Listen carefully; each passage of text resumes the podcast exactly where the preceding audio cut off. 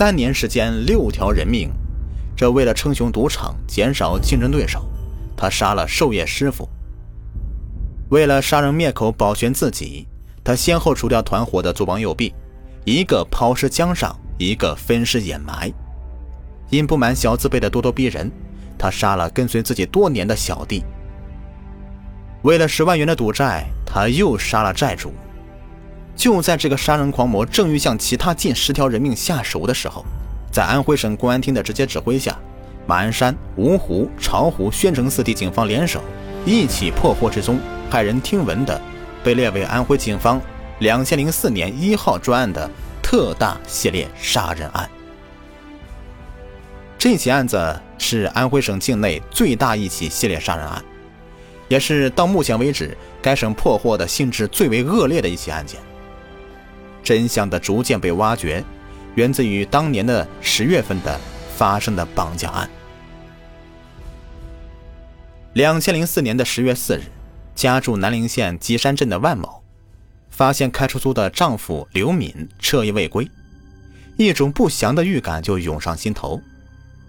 五日下午的十七点许，她接到了从丈夫手机上面发过来的信息：“想要你丈夫吗？和我联系，幺三零三三零。”对对对。这万某立即回拨了丈夫手机，听到的却是：“您拨打的电话已关机。”看来丈夫被人绑架了。万某毫不犹豫的到当地的公安刑警大队报了案，当地警方高度重视，立即成立专案组。对刘敏失踪前的二十四小时的活动做了详细调查，没发现有什么有价值的线索。既然绑架这个绑匪要钱，肯定还得和刘敏家人联系啊。焦急等待两天了，绑匪那儿却毫无动静。万某回忆起的一个细节就引起了专案民警的注意：刘敏跑出租的这辆桑塔纳轿车呢，刚买不久。所以他轻易不跑长途。九月二十七日晚上十九点许，有一个皮肤较黑的青年男子来租刘敏的车，说是到江苏高淳去讨债，不用进城，去了就回来。车钱给的呢比较高。万某不放心，坚持和刘敏一块去，两人很不乐意万某同车，但也没有理由拒绝。车到高淳以后，男青年又说不去讨债了，三人一同返回南陵。男青年以下次还要用车为由，留下了刘敏的电话。这一次租车经历疑点很多啊，皮肤黝黑的青年形迹可疑。通过调查，警方发现这个人呢和当涂县一个叫做孙和平的赌徒来往密切。进一步调查让警方更加吃惊。这个孙和平和巢湖市两千零一年的周继三失踪案、当涂县魏仁海、倪昌华失踪案都有关系。南陵警方立即将这案件给上报了，就引起了安徽省公安厅的高度重视，认为这极有可能是一起系列杀人案件，要求涉案地的公安机关立即开展侦查工作，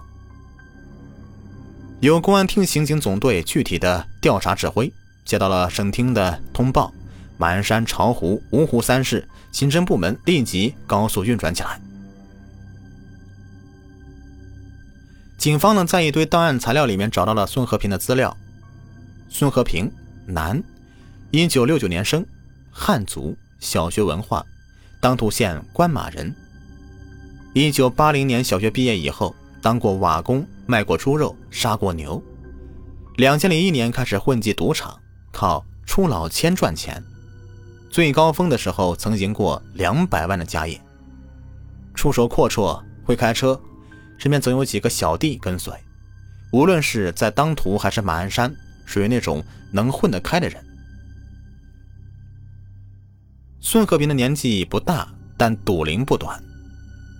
十岁左右啊，就跟好赌的母亲在后面学习了摸纸牌。出于辍学以后。除了干农活，他平时业余爱好就是赌钱，一年三百六十五天，几乎很少有空闲的晚上。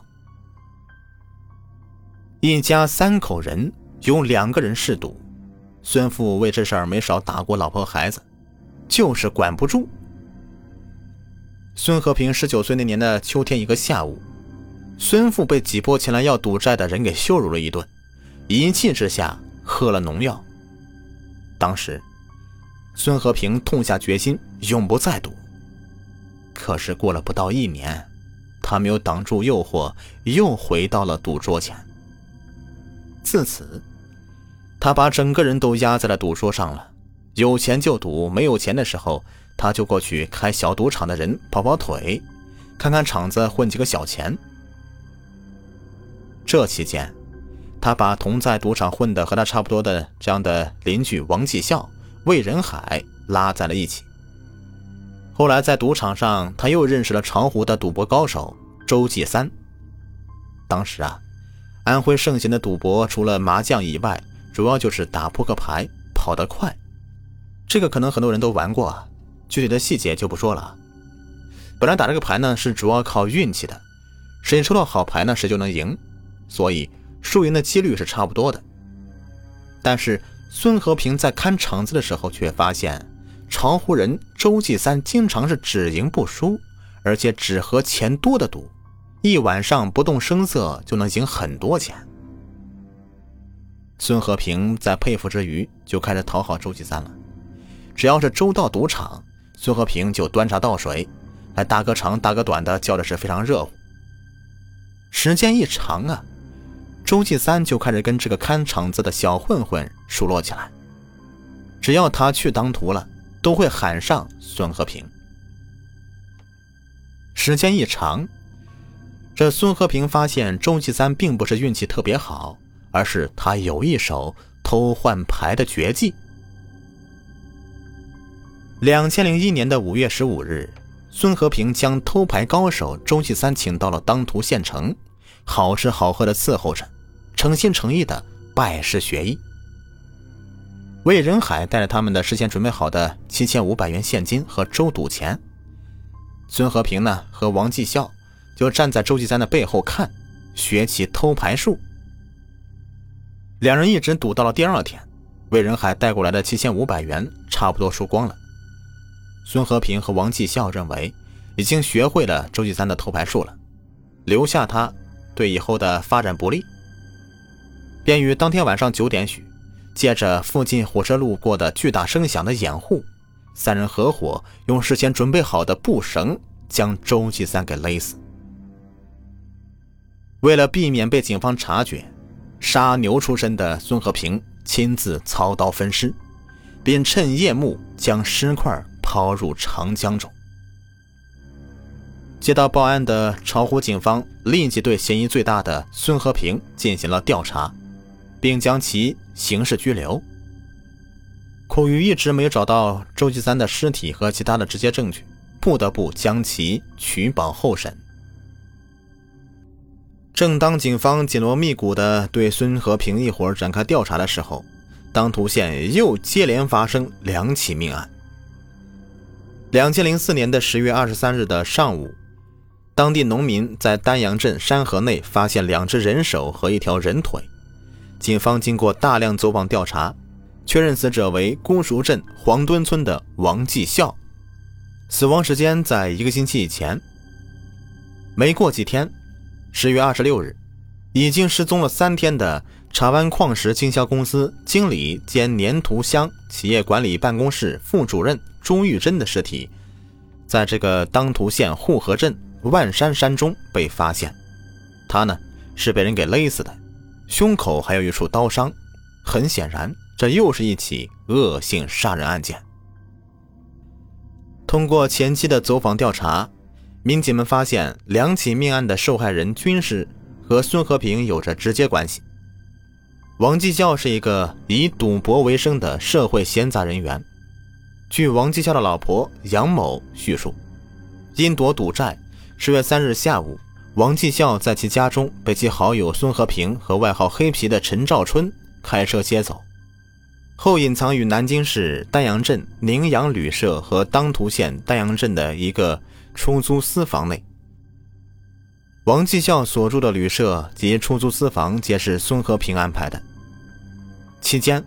杨某某还到了王继孝所隐藏的出租私房内住了几天。十月十六日的下午五点四十分左右，王继孝给杨某某打过电话以后，两人就此失去了联系。经侦查人员再三追问，杨某说出了王继孝在芜湖有一个姘头肖某，并说那天他还收到了肖某转发给王继孝发给肖的打情骂俏的短信。很快的，侦查员呢在芜湖找到肖某，肖某交代，他和王继孝是两千零三年的五月嫖宿时认识的，时间久了产生了感情，王继孝要肖做他的情人。并许诺以后娶她。后来，王继孝老婆知道了这个事情，找上门去把他痛打一顿，并经常打电话骂他。他也经常打电话气王继孝老婆。问及最近给王继孝的老婆发短信是怎么回事，肖某说：十月十六日以后啊，他每天都是能收到王继孝发来的短信，内容都是一些荤段子。为了气他老婆。他就把王继孝发给他的短信转发给了他老婆，但是当他拨打王继孝的手机时，不是关机就是不接电话，他也感觉很奇怪。专案组分析认为，十六日以后啊，王继孝显然已经死了，以他名义发的短信是凶手所为，目的是制造出王继孝仍旧还活在人世的假象，以迷惑其家人，防止其家人向公安机关报案。这个人呢，不仅知道王的隐私，知道其姘头的电话，还知道王的老婆和姘头间经常吵架的事情，所以，凶手一定是和王继孝非常熟悉。据此，专案组认为，孙和平、陈兆春不仅是王继孝失踪前面所见的最后两个人，而且经多人证实，他们和王继孝有着非同寻常的关系。围绕着死者朱玉珍的调查发现。朱玉珍曾经借过十万元赌账给孙和平，因为孙和平未能到期还钱，朱玉珍通过了中间人扣押了孙和平一辆奇瑞轿车。